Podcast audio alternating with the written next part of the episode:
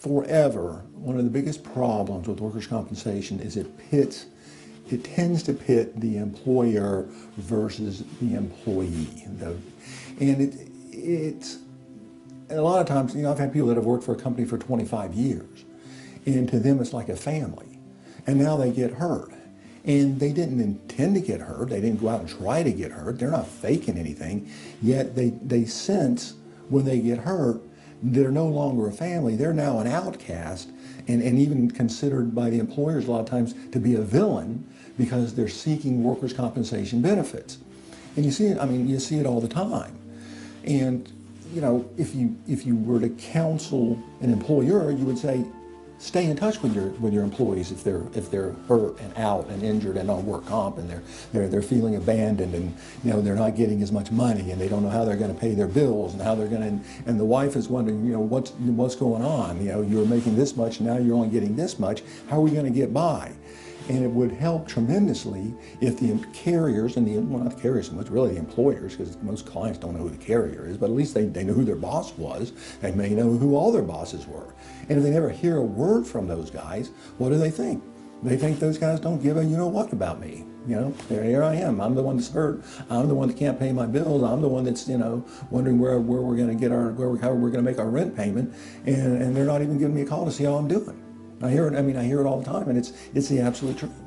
You know, it's really it's really tough. It's a frustrating situation. Most people want to work. They do. They, a lot of people enjoy their work. A lot of people do. It's hard to believe. A lot of people enjoy what they do.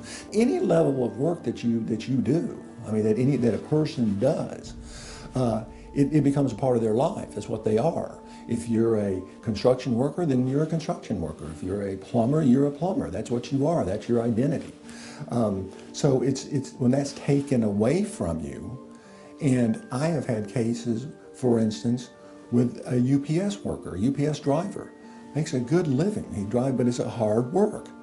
Well, if that guy blows out his knee jumping out of the back of his truck, and he can't go back to that job, it's devastating. And it's devastating for that person. And workers' compensation doesn't take that into account. It really doesn't take that into account. It's if, if, if you can't go back to doing that job and your employer doesn't have any other job for you, well, too bad, so sad. You know, we don't really care. I mean, it's un unfortunate that that's the way it is, but unfortunately that, that is the system as it currently exists. And, uh, you know, I've had, you know, people don't realize, or a lot of people do, that, I mean, there are, uh, there are people that do blue uh, collar work that make a very nice living for themselves and their families.